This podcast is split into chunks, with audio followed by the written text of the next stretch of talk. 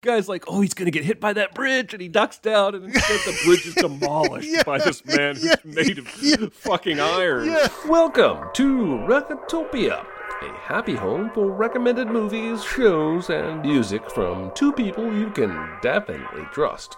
Trustability varies by region, no guarantees implied.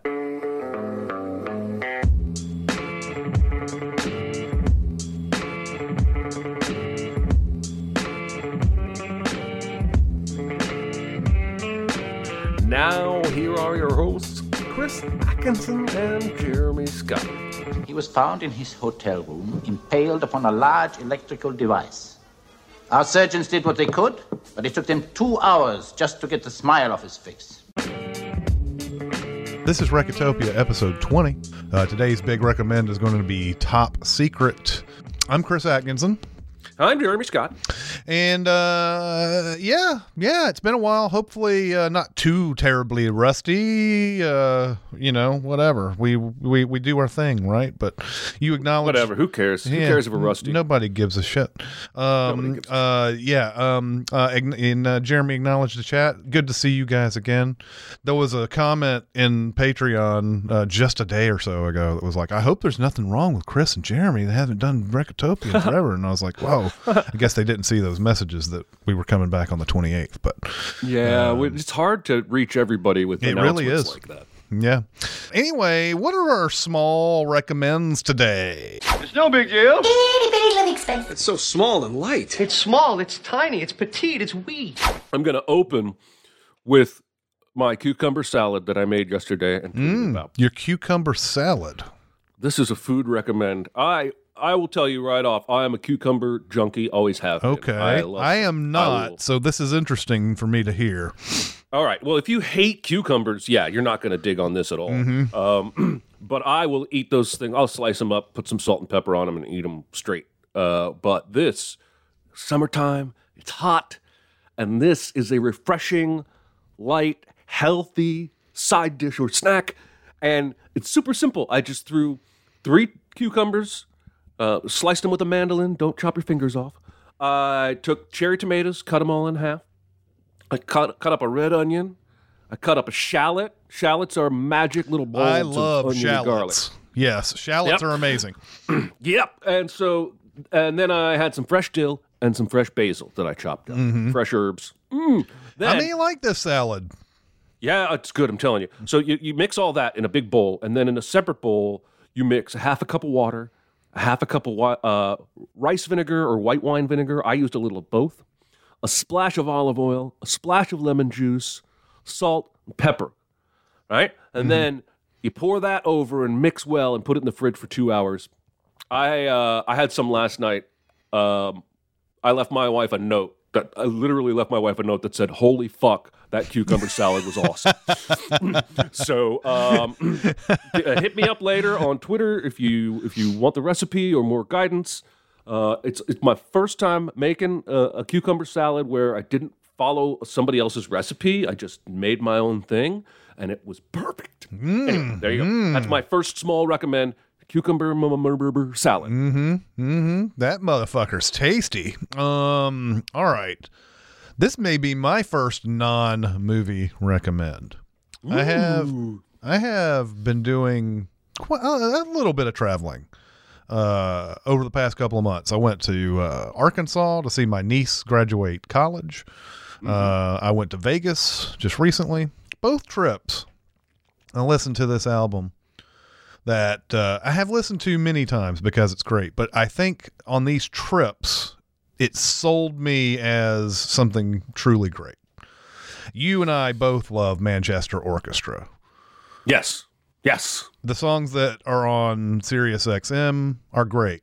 The songs that are on the albums as a whole that you don't get to hear on Sirius XM are phenomenal as well. And um, I'm going to recommend the album The Million Masks of God, which was their recent one. Now, I don't know how long ago this actually came out now. It's probably been a year or two even uh, when, uh, since this came out. But I have listened to this album front to back several times. I don't think there's a bad song on it, Manchester Orchestra does this thing where you're like, okay, this is their average. You know, this is going to be their filler song that's on it. Then all of a sudden, do something on the song where you're like, oh, oh, oh, this may be my favorite song on the album. I love, I love this. Oh my god. There was a point uh, because because I'm always uh, looking for a way to have something, some sort of music going on uh, with uh, trips with my mother, and you know, I have to, you know, I have to drive. We're, we're when we drive on these long trips. Obviously, I can't play a lot of the modern music because you know there's a lot of stuff that could be offensive in there or whatever. So Sure. we play. Uh, I, I usually turn tune into the '60s Sirius XM channel and sitting there and listen to that. On the way back, I was like, "Man, I'm just kind of getting tired of all of this. I, I, I feel like I've heard every '60s tune there is at this point and everything." And I, I, I said, "Okay, look, Manchester Orchestra, modern music, but inoffensive. Uh, Not, not anything in there. I'm gonna play this." My mom loved the album too. Haha, awesome. I could t- I could hear her. I could hear her like responding to th- things in the album. Like like I was sitting there and like I even I, she she seems kind of hesitant to to give it credit for some reason, even though she's sitting there liking. it. I could hear her liking it, and I was like I was like I'm glad that you liked it, and she goes. Well, I did like it, you know, like kind of like like begrudgingly admitting that this is it. So, anyway um uh the uh million masks of god album from manchester orchestra if you haven't heard that it's not brand new or anything. It's been out for a couple years. I saw manchester orchestra at the ryman here in november. Uh excellent live band as well uh i'm going to recommend this album go listen to it it's awesome Wow. Is this the album that Bedhead is on? yes That song rules. Mm-hmm. Uh, so I will have to uh, actually take your recommendation um, explicitly this week and uh, listen to that album. Yeah, it's one of those really seriously. There's a lot of songs that are on it where you where you just you you really do think, oh, okay, this is the one where they kind of took the break or whatever. They're filling the album or whatever.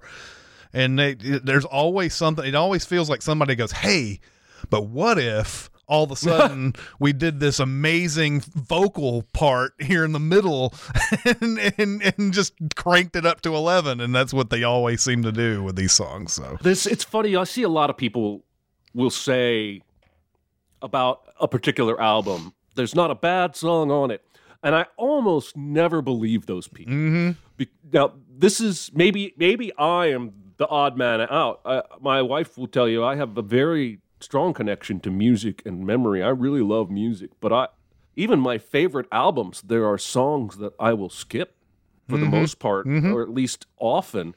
Uh, but with this, every Manchester Orchestra song I've ever heard has been great. So I I actually believe you here, and I will uh, give this thing a spin. yeah absolutely I uh I'm going to stick in the realm of non-movie related recommends and hopefully redeem myself with the audience members who hate cucumbers I don't know. the cucumbers are getting a lot of play in the comments, so you know. by moving to Mountain Dew. Ooh, Now, Mountain Dew.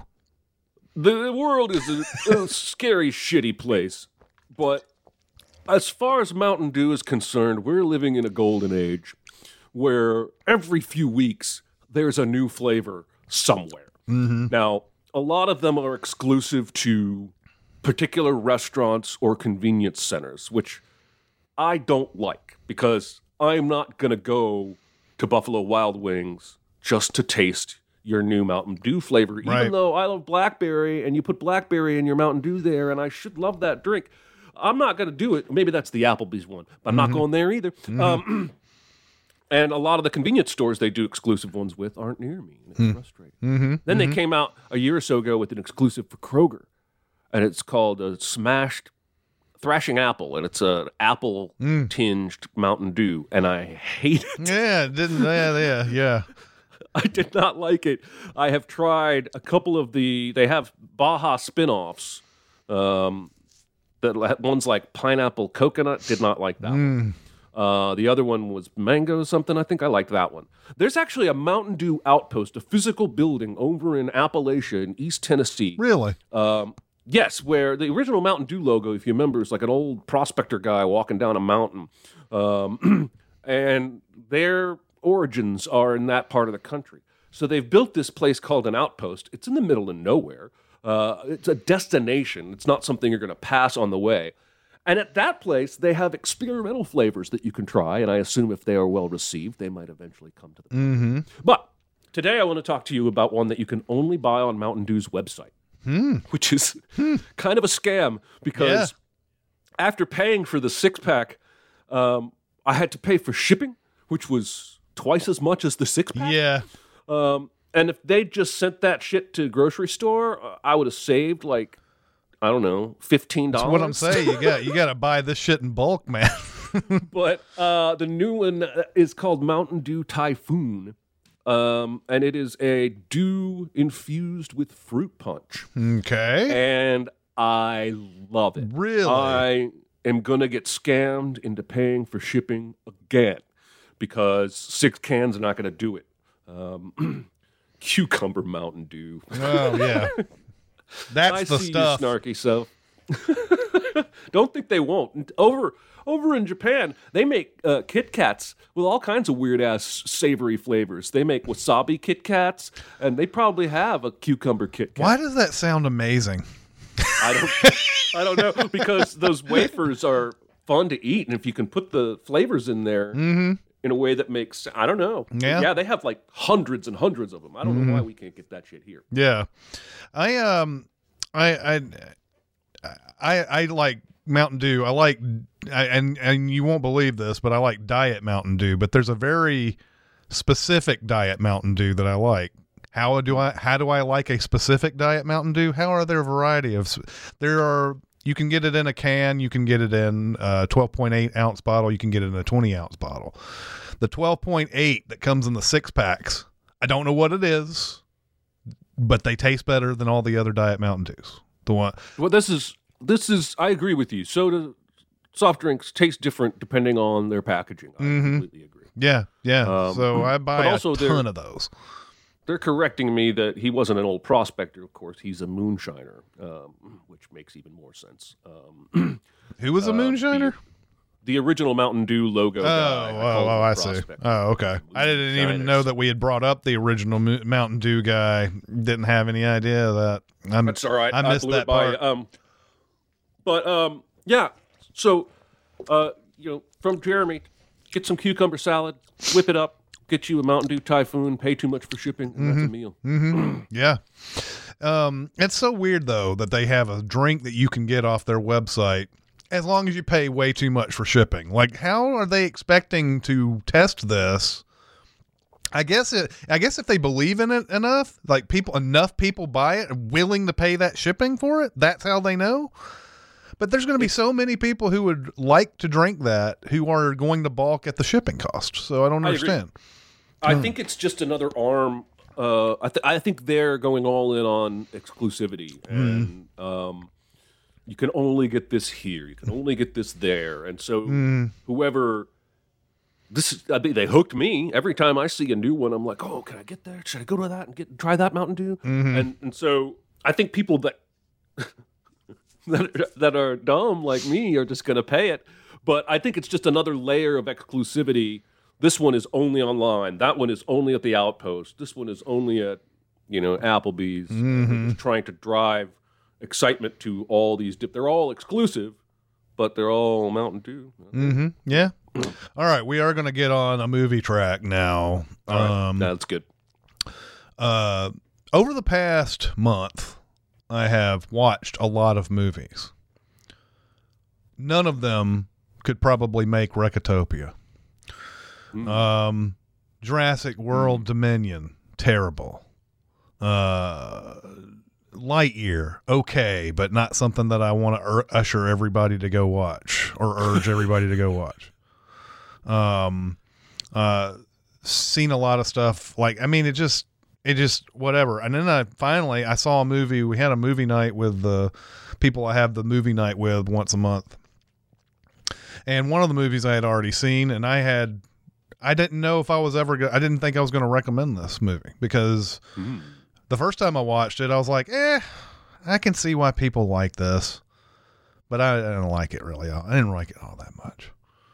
And then I watched it the second time, and the second time with with people, I started picking up on a lot more. And that's hmm. the way a lot of movies are, right? We always point mm-hmm. that out where sometimes movies just need a second viewing or they need a need to be watched with a different audience. Anyway, that movie is X. Um, a movie that came out earlier this year, uh, written and directed by Ti West, and um, it's about uh, it's about this group of people who want to shoot a porno out in the middle of rural Texas As and, you do. as you do, and um and uh and uh, they go and it's the usual sort of Texas Chainsaw Massacre tropes that are being uh, laid before you. Uh, you know, they they go to this out of the nowhere place. They stop at a gas station, of course, because you always stop at a gas station in a horror movie. They go to the place. It's uh, it's got uh, the they go to this place. It's the old, very old people who are who are at this house that they are renting. They're renting out sort of a, I don't know, a, a guest house of some sort out on their farmland. Um, the old guy is a little out of it. He doesn't know what what they're here for. Uh, he he, you know, they have to be reminded that we rented this house from you. We answered an ad. Blah blah blah. blah. That's that type of thing going on. Very creepy dude.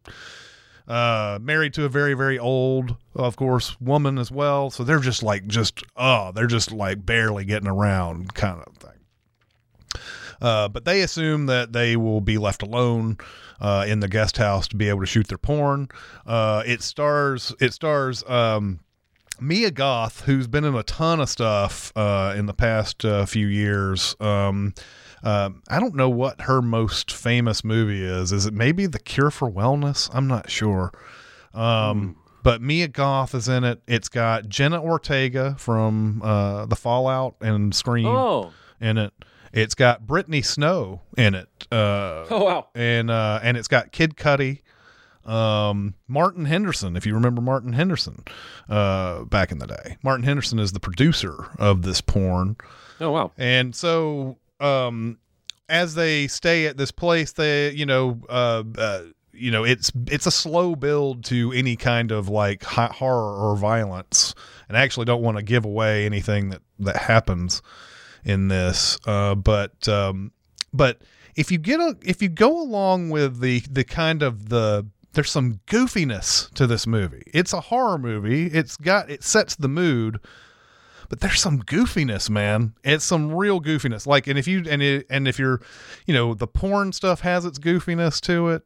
Uh, the just the just the situation itself has a lot of little little uh, moments in it, and found myself kind of laughing a bit, uh, you know, uh, in in this movie. And yeah, on the second on the second attempt, I can recommend X. I think I think uh, it's a movie that uh, a lot of people might like, might dig out there. So, um, so yeah, um, uh, so yeah, movie X. The uh, I have heard good things about this. Um, I may have to check this out. Um, the biggest swing for me, first to second viewing ever, was probably Kids in the Hall Brain Candy. Oh yeah, yeah. Because when I saw it the first time, I just did not like it. Mm-hmm. And six months later, it came out on video. I watched it again, and I laughed my ass off. Yeah. So I don't know what was wrong the first time I watched it. Uh, but yeah, that can happen, man. That's a solid movie recommend, Mm-hmm. which will lead us into our big recommend. Our big recommend. Enjoy all your favorite sports like never before at BetMGM. Sign up using code CHAMPION and receive up to $1,500 back in bonus bets if you don't win your first bet. When you register with BetMGM, you'll get instant access to a variety of parlay selection features, live betting options, and the best daily promotions in the business. And with BetMGM at your fingertips, every play and every game matters more than ever. Remember to use code CHAMPION and receive up to $1,500 back in bonus bets if you don't win your first bet. Place your money line, prop, or parlay bets with the king of sportsbooks today. BetMGM and GameSense remind you to play responsibly. See BetMGM.com for terms. 21 plus only, Virginia only. New customer offer, subject to eligibility requirements. Rewards are non withdrawable bonus bets that expire in seven days. Gambling problem? Call 1 800 Gambler. Promotion, promotional offer not available in Washington, D.C. I'm fine, I'm fine. It's just that you're so big. It's so huge. It's a good rule, but this is bigger than rules. It's bigger on the inside. Is it? I noticed. The movie is top secret. This is a movie that David Zucker, Jim Abrahams, and Jerry Zucker made in between uh their one of their biggest all time airplane and their next biggest all time, The Naked Gun. In fact, The Naked Gun might actually be their biggest hit in this, but Airplane is Airplane is certainly like uh, the one that's maybe considered their best. Um, but um, but uh, Top Secret got lost in the shuffle in all of this. Was not a big hit. Um, and they had struggled. They made uh, they made the show Police Squad, which would later go on to be The Naked Gun during this time as well. And Police Squad lasted for six episodes. Um, and um, and so they made this top secret, which uh, had not seen it in a while. I thought was was strictly World War II, but it's it's actually I think this is set in the '60s, and it's East Germany. Uh, it's like the 60s East Germany because there's a lot of like Beach Boys type music in this. Elvis. yeah. Elvis is in this. A lot of these type of things. So this is this is it's kind of like a you know because it's got the French resistance in it, even though there's not a real French resistance. I think in the 60s, but it's kind of got this World War II vibe, even though it's not World War II. Um. So Well, I mean, it's weird. There- there- There's a clock on the wall at the pizza joint that has Hitler on it. So it's kind of like a Mickey Mouse clock. Yeah. yeah, so there's uh, there's enough to make you. I think it's it's trying to be multi uh, era all at once. Right, right, right. And uh and so um one thing that stands out about Top Secret is just I feel like masterful sight gags. Um the the thing about this movie is that there's a real like yeah, the Zucker brothers and Abrahams, they were like really silly. They had a lot of silly moments in their movies and everything. But there there were people who were film nerds behind the camera. You can see this type of stuff in Airplane, especially like with the Robert Stack uh, thing where he's he's uh, adjusting in the mirror and we think it's the mirror image and then he walks out of the mirror and stuff like that. Like they do a lot of like camera tricks and stuff. And so in this one I, you just there you could count on and they're they're genius sight gags. That you could count probably more than 10 or 20 of these that are just insanely good. There's a moment where there's a guy sitting at his desk and his legs, his feet are propped up on the desk or whatever. And he, he stands up and the feet are still propped up on the desk. there's a guy who like, uh, there's a guy who like picks up, there's a, you know, they, they, you see the phone in the foreground and you think it's, it's big because it's in the foreground. And he comes up and picks up the phone and it's a giant phone. like the, the, the receiver like goes all the way down below his chin and everything. Um, I love the moment where the the French resistance is about to break into that prison and they they do the the whole thing where they're like drawing stuff in the sand or whatever but then they have what they have is an actual full on full scale replica of the prison that that just keeps getting more and more revealed as they go through the the plan even more. And to the point where not only do they have the same exact cars that are parked in the grass and all this other type of stuff, but they also have a model train that goes by in the middle of it. Um, there is uh, there is the scene where they jump they they're they're scaling the castle wall or the prison wall and the guard falls like the guard falls off of the thing and and he lands on the on the pavement and shatters into a million pieces. Um it is uh it is this movie is a masterpiece. Like you don't you don't ever hear about it. And here's the other thing. We're in a we're in a time where people say you can't joke about certain things without you can't be funny if you don't joke about certain things and blah blah blah blah blah blah blah. And I think if you ask David Zucker, he would probably agree with that sentiment. But you look at Top Secret, I counted maybe three or four gags you couldn't get away with. You couldn't get away with today. Most of the rest of it is stuff that you could get away with today and is hilarious. Um, Yeah, it's it's so it's so silly. Like you were saying, like the, the humor is inoffensive in most cases, right? It's Mm-hmm. that kind of stuff you're talking about, or like when he's trying to escape the prison and he goes out the duct and then falls out the other duct back into the prison. it's just I wrote down this is the kind of movie that if you pay too much attention to the dialogue, you miss the background jokes. You pay too much attention to the background jokes, you miss the dialogue Yeah. because there's great dialogue where like one of the French guys says uh, to Val Kilmer, "Oh, what's the word?" He's like, he's he's saying, "Oh, you've just become how do you say indispensable?" Yeah. and he goes, "Indispensable." yeah, yeah, yeah. The guy goes, "That's what I thought." yeah. so you can't. Yeah, it almost demands a second viewing. I'm going to watch it again just because you just all you have to do is pay attention to one part of the screen and you're missing something hilarious on another part of the screen. I I was blown away by how much there was to look at and soak in. Mm-hmm. Uh, instead of just a instead of just a goofy script, every moment is packed with something. Like even when the dialogue isn't that interesting, there's some people behind him in the pizza restaurant trying to pull a slice of pizza off the pizza, and the cheese just goes forever, and he's like climbing the stairs behind him, and the girl comes by and pulls it up and ducks under. Yeah. and none of that has anything to do with the movie, but it's freaking hilarious. Yeah. There's um there's an early gag in there where the they're showing the their progress of their travel and there's all these dots that show up on the screen and then it's like all the traffic has all the dots show up. Then Pac-Man shows up and starts eating all the dots and even eats ghosts and everything. Um the the the possibly the most genius part of this movie is the Swedish bookstore um, part of it, where Peter Cushing plays the Swedish bookstore owner. Uh, for those of you who did not know Peter Cushing uh, from you know old Hammer films, and of course Grand Moff Tarkin uh, from Star Wars, um, they go in. Val Kilmer and this woman go in uh, asking about all this stuff, and uh, and uh, you can tell there's something off. They're speaking Swedish, quote unquote, but it's got this zip zip zip zip sound. And if you're paying attention, you can kind of realize they're doing all of this backwards. It's a backwards Yeah. sort of audio, and and if you and if you really haven't, if you really like, I don't know if this is backwards or not.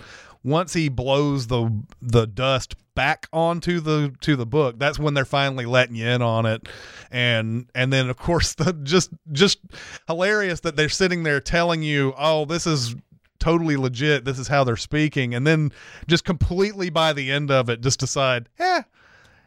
this is all going backwards. There's a dog eating food that just goes and just goes backwards in the whole thing. Which, by the way, if you want to, you can go on YouTube and see that whole scene played forwards if you would like, because it. I would. I do want to. I am going to because I felt like this. You're absolutely right. This is the cornerstone of the whole movie. This is where they're showing their true genius. Because mo- anybody else would have just made this scene and had them speak gibberish and pretend it was Swedish. Yeah.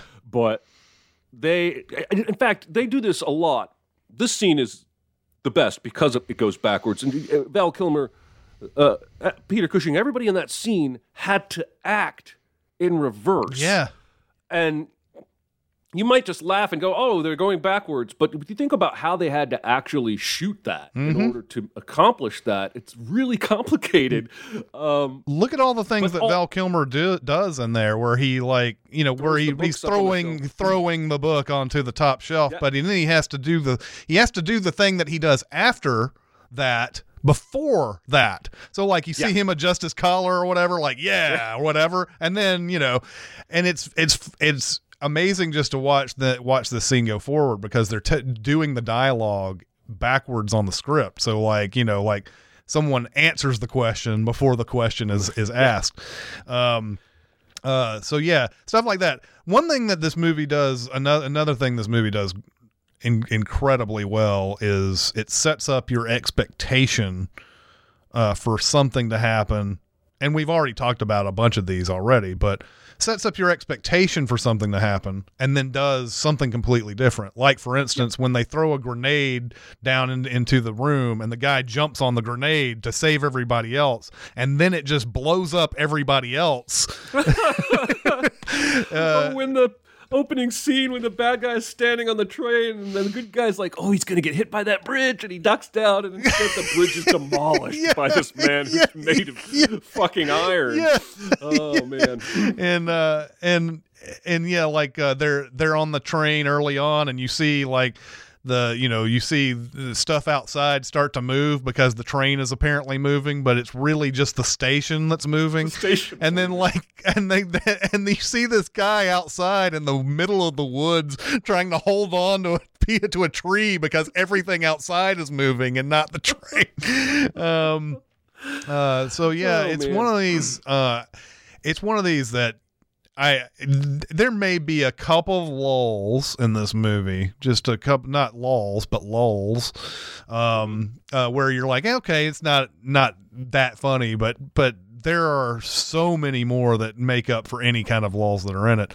Uh, one of my all-time favorites, uh, j- uh, just uh, dialogue gags in this is uh, it, it actually just sets up so well with a whole bunch of stuff. First off, Val Kilmer is arrested. Uh, there's a cross dissolve. You see him like etching a 20, like one of those marks, those little etch marks on there. He's, he's putting his 20th mark on there.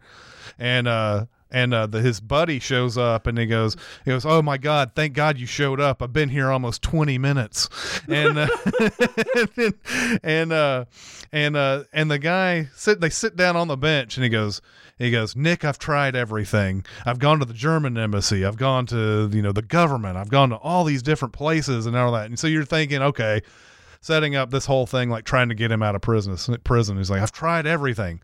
I just can't bring my wife to orgasm. And then out of nowhere, he pulls out this anal intruder thing. He's like, Have you ever tried this? And uh the guy's got everything in his cell. He's got a Cuisinart. He's got like, you know, all sorts of stuff in his cell. Um uh but uh it's uh I, I I wish more. I'm I'm glad that we have this. I'm glad we have this podcast because uh we we get a chance to bring attention to movies like these. Uh, everybody knows Airplane. Everybody knows The Naked Gun. Uh, very few people I feel like know Top Secret. And this is Val Kilmer back in the day where I felt like yeah he actually he actually got it. He had a good sense of humor and he didn't really do much like this after that. And if you watch that documentary Val uh, when he's writing about being on this movie, he was he seemed a little upset that he because he's actually singing the songs in this. Um, Nick, he's as Nick Rivers, he's play he's actually singing the songs. He Oh. trained to sing these songs, uh, and and uh, he was upset that I guess he went through all this training for just some small gags or whatever like that or whatever. He didn't really, uh, and he was just like, I'm on this, I'm on this movie. I'm trying to describe to my friends that it's very hard to describe what I'm, what movie I'm, I'm, I'm in or whatever. But you know, so that's him talking about that movie then. So I don't know. It's, uh, he, he doesn't, it's weird. He's great in this movie, but he doesn't seem to understand everything about what's going on in this movie. Yeah, it's weird that you can get that kind of magic. You know, famously, Bill Murray and Harold Ramis were making two different movies for Groundhog Day, and you know, it still came out perfect. One thing I want to talk about, since you brought up the singing, this is a musical. Mm-hmm. Like he sings three full songs, um, and like it starts with skeet shooting. And Yeah, again, skeet shooting. other- the opening is amazing. any other movie would have cut that gag after 30 seconds and moved on but Mm. it these guys were patient enough to know it just keeps getting funnier they zoom in on his billboard chart every single one of his songs is about skeet shooting Yeah. uh, it's not it's got skeet usa skeet city your skeet heart with tammy wynette Yeah. um, so this movie doesn't take the songs lightly. When they go to a song, they do you. They give you a whole freaking song. Um, and he like that. Are you lonesome tonight? That's almost the whole song. Yeah. Um. Anyway, uh, I I gotta mention my favorite gag. Uh, but just I don't want to forget is the um the ballet dancer boner. Oh yes. and this is another thing these guys do is they layer their jokes. mm-hmm. So first you see a ballet guy with a huge boner, Mhm. and I'm like, that's hilarious Mhm. because you would think that would happen more often. Well, and also that's all you. When you watch ballet, that's all you can focus on sometimes is like, do they have a bulge there, right there, that spot? And they've decided to ex- accentuate it. Like, that's all you're going to be looking at anyway. So, boom, you know. And so then they cut, and there's more guys, and they all have boners too. That's the second level of the. Mm-hmm. Then the ballerinas start dancing across them like Yeah. they're platforms. Yes. Yes. We've reached a new plateau of silly. Yeah. Uh, and the movie does this constantly where it- I feel like even I would just stop with the one joke and they just keep piling on different Mm-hmm. layers to tweak the joke. And I couldn't stop giggling at the boner guys. One thing they've uh, always been good at, you'll you'll notice hints of airplane in this, especially when um, and I keep. I wish I remembered the uh, the actress's name in this, but uh, uh, but uh, when she's re- recalling. Uh, uh, when she met the the guy with the blonde curly hair and everything like that, Nigel, yeah. Nigel.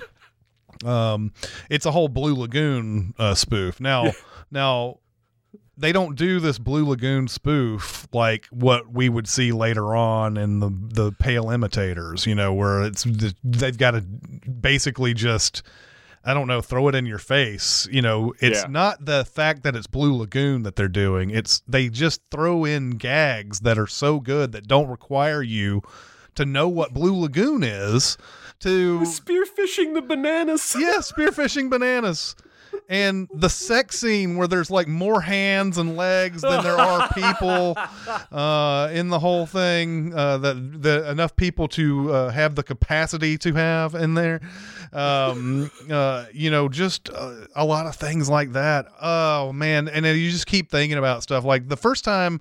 Uh, the first time they kiss in the movie, there's a fireplace, and then the camera moves over, and there's another fireplace and and later on when they parachute out of the plane um first off he parachutes and goes past her and she goes hold on a minute. And so he's able to like move back up in the parachute.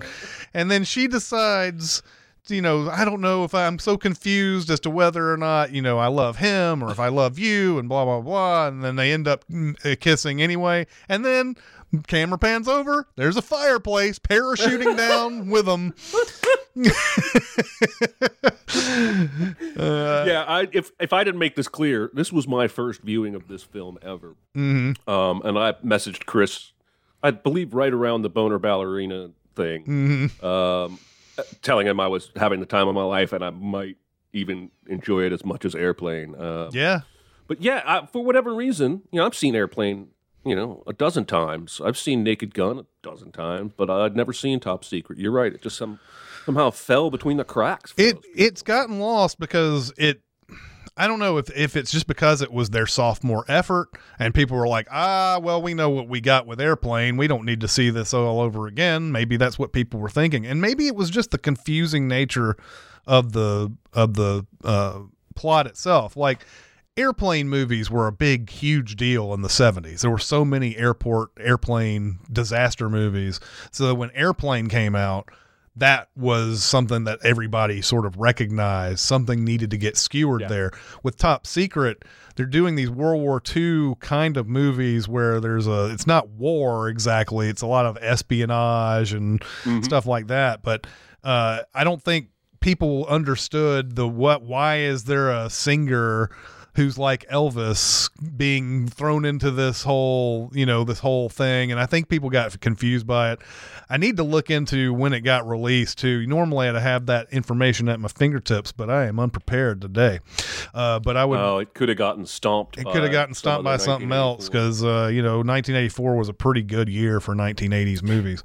Um, so, uh, but yeah, uh, don't. It, it's something that I hope gets a renaissance. I showed this to my nephew who had just happened to come by over the past weekend. Um, we always have this sort of a movie marathon thing when he comes out, and uh, and uh, he he he wanted he was I was like, what do you want to see? I said, you know, I really need to see this movie Top Secret again because uh, I'm going to do the podcast on Tuesday. If you don't mind watching that, and he was like, okay, you know, it's just I'll I'll do it or whatever. And uh, he had never seen in Top Secret before, and he was rolling. He loved Top Secret. I love how everything this week has the endorsement of one of your uh, family members. Right? Yeah, exactly. it's so weird. And uh, uh but he it, it was he liked that so much. He ended up uh, we ended up watching The Naked Gun afterwards. Uh Oh, he had wow. not seen The Naked Gun either. And I was like, it's, I said, it's going to be interesting for you to watch this after Top Secret now because I'm wondering if you'll like this better than that. And who knows? There might be some biases or biases, biases there. Um, uh, but he liked Top Secret better than The Naked Gun. Oh, So- interesting. I think it's probably time for the surprise super secret double feature. Mm-hmm. Yeah, let's do it. Be very, very quiet. Secret? What secret? Our dirty little secret. I tell you something I've never told anyone. This is probably as hamstrung as I've ever felt. Uh, just in terms of it really feels like this should be paired with Hot Shots. Yeah. Um, and I, I think that would be a perfectly fine double feature. Um, and they, they both kind of have that war hero kind of thing. Uh, I thought for a, a little bit, like, because I didn't, I ultimately didn't want to be tied to another parody film. um, so I thought for a little bit about State and Main, um, just because I think there are a lot of good visual sight gags in that Yeah. as well as good dialog Mhm. But I want to make that a main recommend someday. Yeah. Yeah. Um, so I decided the theme for my double feature is going to be young Val Kilmer, and we're going to go with Real Genius. yeah. Real Genius is great. Um, Real Genius, which for me is most known as the movie where they tear apart the bully's car and put it back together in his dorm room. yes. this is a movie about super nerds who are being manipulated by the head of the school who's having them build a laser for the military. D- Don't come looking for serious plot here. Uh, Mhm. it is almost, it's not a parody film, um, but I feel like it's that same vibe of Val Kilmer that we're getting. He's sort of the former Wonderkin student who is now kind of a goofball, um, but he's still a genius. Yeah. Um, and I just feel like that would be a really fun, uh, with the exception of the, you know, pleasuring my wife joke, uh, uh, for the whole family double feature of goofy, silly Val Kilmer. Mhm. So Yeah. I would go with real Yeah, that's a good one. Uh, by the way, uh, one of our chat, Slab, says that Top Secret came out in the third week of Ghostbusters and Gremlins and the fifth week of Temple of Doom. I actually remember that back in 1984, I watching Ghostbusters and Gremlins pretty close together um, uh, in theaters. Those were some of my earliest movie theater uh, experiences. Were those movies? Um, but uh, you know, if if that were today, the third week of those movies and the fifth week of Temple of Doom would not be a big deal because it, the turnover is so great now with movies. So a third week of something or a fifth week of something isn't a big deal. Back in 1984 was a huge deal because people were going in mass to stuff like Ghostbusters, Gremlins, and Temple of Doom, and that's what occupied everybody's time. So like anything that came out in that area was going to get stomped. Um, yeah, he says it came out it was seventh on its opening weekend. Yeah. because it, it was still beat by Karate Kid and Search for Spock. Yeah, yeah. what a year. yeah, definitely. 1984, Um, incredible.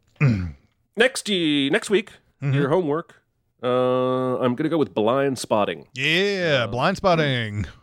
This is a movie that uh, I have recommended before on a previous show, um, but I want to give it the Recotopia deep dive recommend.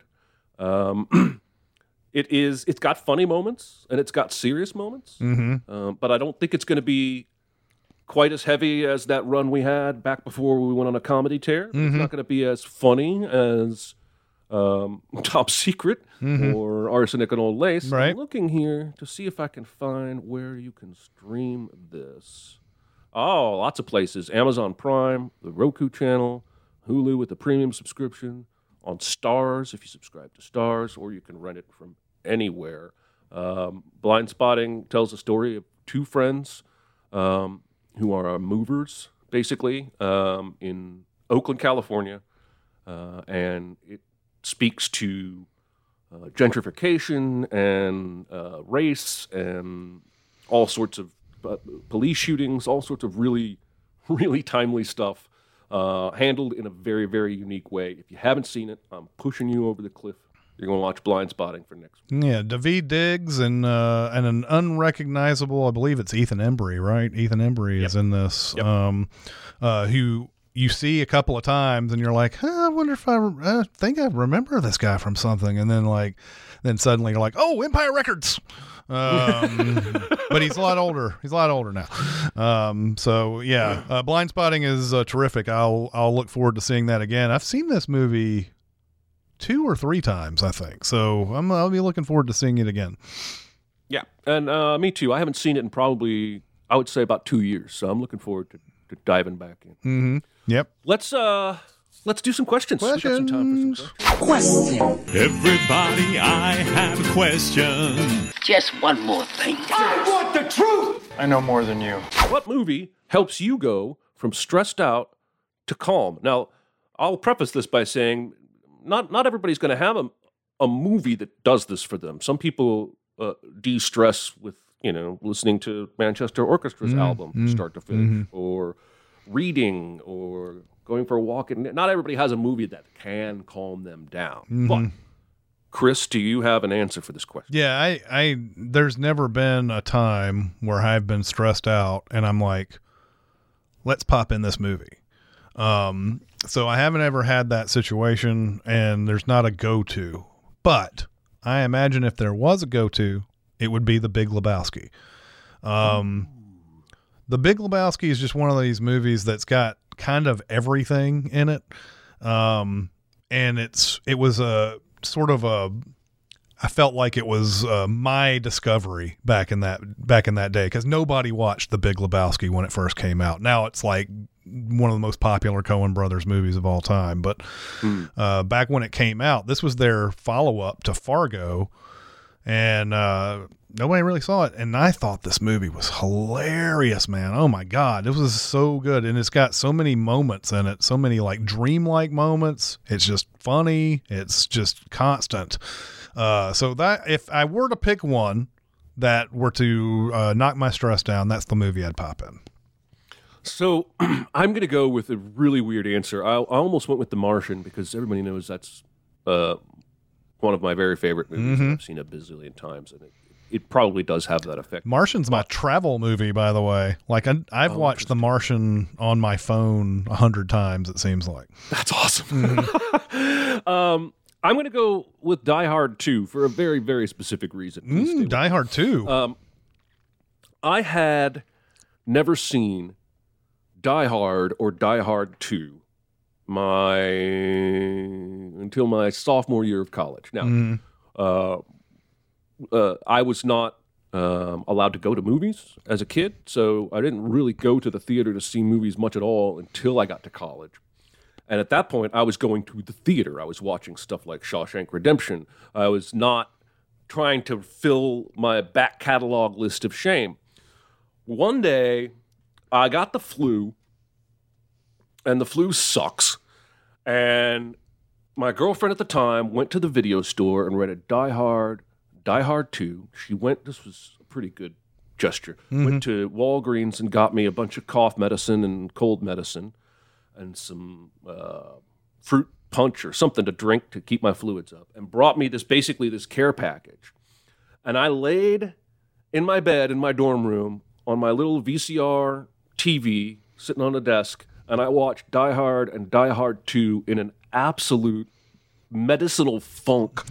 um, and they were, it was an unforgettable experience. Mhm. I loved them both intensely, immediately. I still love Die Hard 2 way more than I should um, because it, it gives me memories of the media is connected to memories for me. And so I can get some of those feelings back that I had in that cocoon of blankets um, when just just by putting on Die Hard 2. So, Mhm. Anyway, that's kind of a weird answer, but I, I think it works. Yeah, yeah. Die Hard Two is one of those movies. Like it's clearly not as good as the first one, but like it has so many.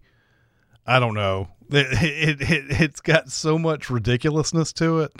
Um, it, it's it's more of a go along with it kind of action movie than than you'll see like that you'll ever see. There's so much nonsense in Die Hard 2. It's like it's worth watching just because of how hilarious it is at times. Uh, Yes. Bruce Willis firing that gun full of blanks and full in in front of everybody at the airport and not getting gunned down at the same time.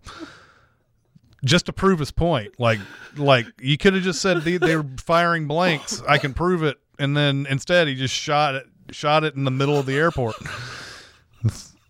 Uh, and, and and I'm getting a little flack. Somebody says I rewarded that girlfriend with a litany of college girlfriend jokes, and I will tell you, uh, that girlfriend went on to cheat on me. So Mm, she had a, did a very nice gesture, uh, but that doesn't mean the relationship was good. And also, the college girlfriend jokes are never about a specific girlfriend. Mm-hmm.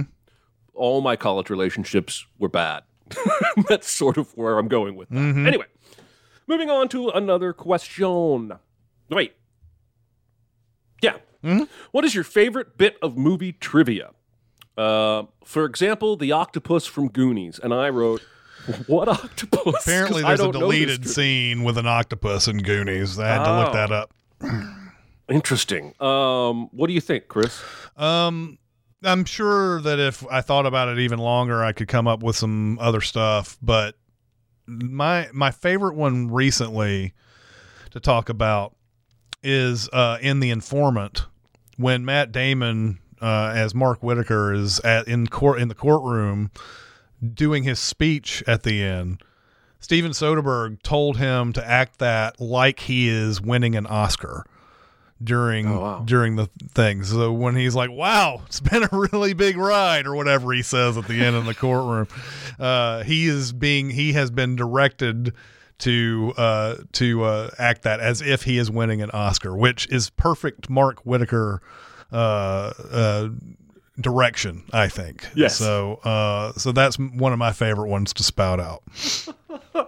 Well, I went with the classics that, you know, the, the, the famous Goodfellas kitchen entry from the rear entrance wouldn't happen if they'd been able to shoot as they intended. Um, that that was just on the fly, or that Brad Pitt really broke his wrist in Seven when he's running across the cars in the rain. Mm-hmm. Uh, and then they just wrote his wrist injury into the movie. And, Yeah. I mean, what else are you going to do? Yeah. Uh, There was But I like- um I- yeah, apathy on the chat says uh, American Psycho about the scary detective. I believe that what being referred to there is that um, Mary Harron, the director of American Psycho, told him to act it like he knew that Christian Bale was behind it, was was the murderer, and then to act like he didn't know in several scenes, and then they combined the scene so that you never know where Dafoe is in that whole that whole thing. Like you're like you're almost certain he knows in certain parts, and then you're all you then you're like, well, I don't think he knows anything now. Well, you know, so it, it's the movie is deliberately confusing. I love that part. Yeah.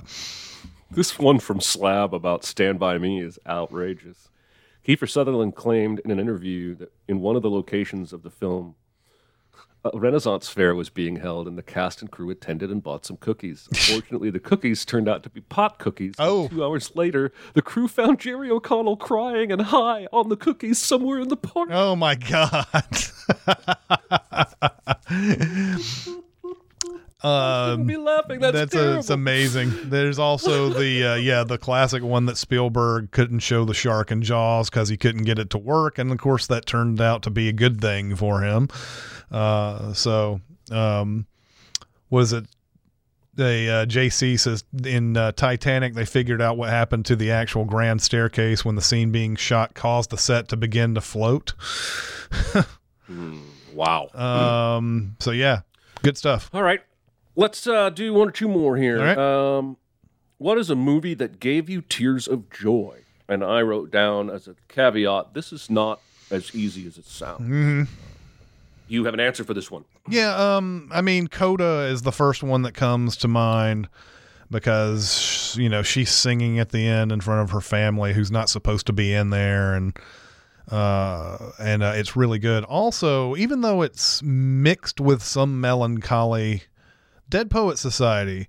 Uh, the oh. Captain, My Captain scene, which of course was brilliantly parodied in a Saturday Night Live skit uh, a couple of years ago. But uh, the Oh Captain, My Captain skit, because that was their chance of saying thank you to uh, Mr. Keating at the end mm. and basically saying, We know you're not to blame and all that. Um, that scene always got me uh, mm, as I watched it. Yeah. Yeah, I Saturday Night Live has ruined that scene for me mm-hmm. because every time I even think of it, I picture them getting their heads chopped off yeah. by ceiling fans. Right. Yeah. mm-hmm. Um, I wrote down Dances with Wolves, um, yeah. particularly at the end where the native guy is yelling from the ridge, Shimani Tataka Awashi! Basically, can't you see that I have always been your friend? Yeah. Uh, getting chills right now. I think I might like Dances with Wolves more than most people. Mm-hmm. Um, but I think that is viewed as one of those Oscar winners that maybe shouldn't have won. I don't uh, know. Uh, it's weird. Um, and, maybe if you took a poll, a, a, larger sample size poll, but every time I've brought up the whole Dances with Wolves beat Goodfellas or whatever back in 1990, uh, a lot of people were like, "Well, I really, really like Dances with Wolves. Dances with Wolves is hmm. really good." I don't think a lot of people like maybe I don't know. Maybe back then, maybe maybe a few years after it came out, people were th- saying, "Oh, not deserving." But I think over the years, Dances with Wolves has grown in stature. I don't think it's lessened in stature at all. Mm. Um, uh, over in the comments, we have uh, Avengers Endgame from On Your Left, and when he yells assemble, mm. that's a good one. I will say this: um, uh, I wasn't, I didn't feel it when I watched it in the theater but watching the uh, footage of people reacting to that and seeing people seeing the people who these movies really mean a lot to reacting to mm-hmm. it mm-hmm. made me feel that way uh, mm-hmm. but watching the movie on my own did not make me feel that way. In fact, uh, I was point, I felt cynical about the on your left uh, when I saw it. So, you know, I I think I prefer to watch a movie in an environment where people are not going to scream and cheer mm-hmm. because I'm half deaf and I'm already missing a lot of dialogue anyway. Mm-hmm. But I turned a corner a few years ago about that kind of thing. It used to really bother me. And mm-hmm. now I think I can just see the joy that those people have, even if I'm not experiencing that same joy. Yeah. Um, and uh, yeah, like even even Spider-Man: No Way Home, I'm softened on just because I still think it's the ice capades, but some people cry tears of joy at those ice capades. Mm-hmm. Just like I saw a video somebody posted a couple weeks ago on social media of a little girl at like a frozen stage show and Elsa came out singing Let It Go and this little 5-year-old girl is bawling mm-hmm. tears of joy. Yeah.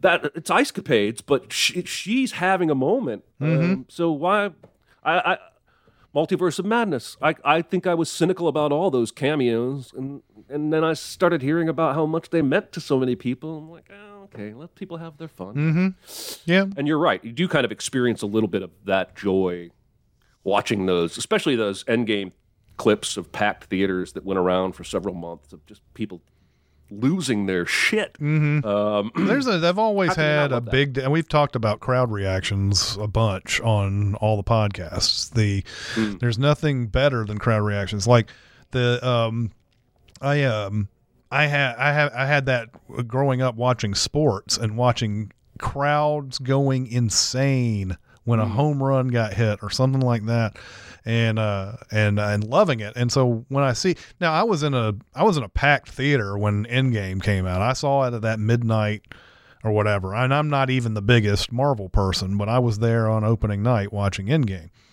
Did not have that same feeling. There were I think there were people who maybe cheered during that scene, probably obviously did.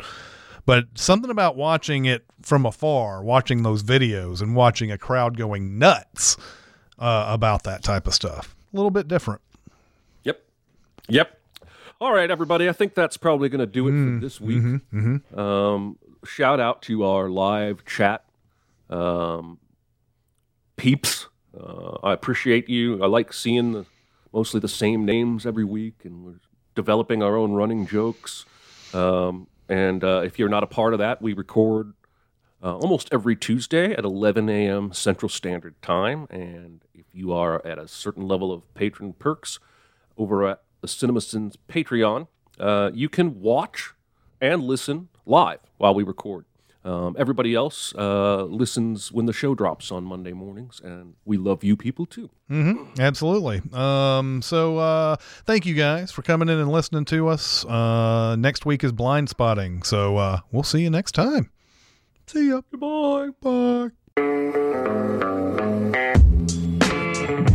Be a part of the live show by being a member of the Sin Club at Patreon at patreon.com slash cinemasins. Chat with us on the CinemaSins Discord at discord.gg slash cinemasins or CinemaSins Twitter at cinemasins and email any comments or questions to recotopia at cinemasins.com. That's R-E-C-O-T-O-P-I-A at cinemasins.com.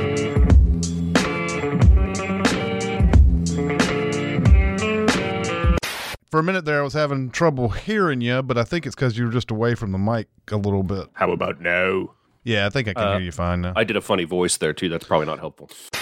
Maybe I'm just thinking of my video game hockey where I played as a HockeyBot 2000 and I maxed out all of his uh, skills so that he was the fastest, the strongest, and the best sniper. And Yeah, it's amazing how you could just kind of cheat on those sports games. I don't know if you can do that anymore, but like uh, when I had the Genesis, like I had all the the early EA Sports stuff, and so like I would always turn offsides off.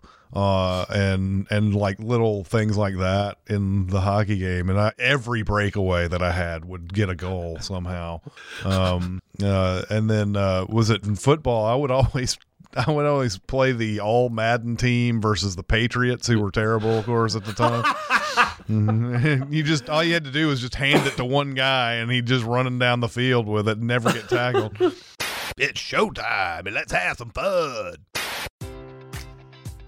Enjoy all your favorite sports like never before at BetMGM. Sign up using code CHAMPION and receive up to $1,500 back in bonus bets if you don't win your first bet. When you register with BetMGM, you'll get instant access to a variety of parlay selection features, live betting options, and the best daily promotions in the business. And with BetMGM at your fingertips, every play and every game matters more than ever. Remember to use code CHAMPION and receive up to $1,500 back in bonus bets if you don't win your first bet. Place your money line, prop, or parlay bets with the king of sportsbooks today. BetMGM and GameSense remind you to play responsibly. See BetMGM.com for terms. 21 plus only. Virginia only. New customer offer. Subject to eligibility requirements. Rewards are non withdrawable bonus bets that expire in seven days. Gambling problem? Call 1 800 Gambler. Promotion. Promotional offer not available in Washington, D.C.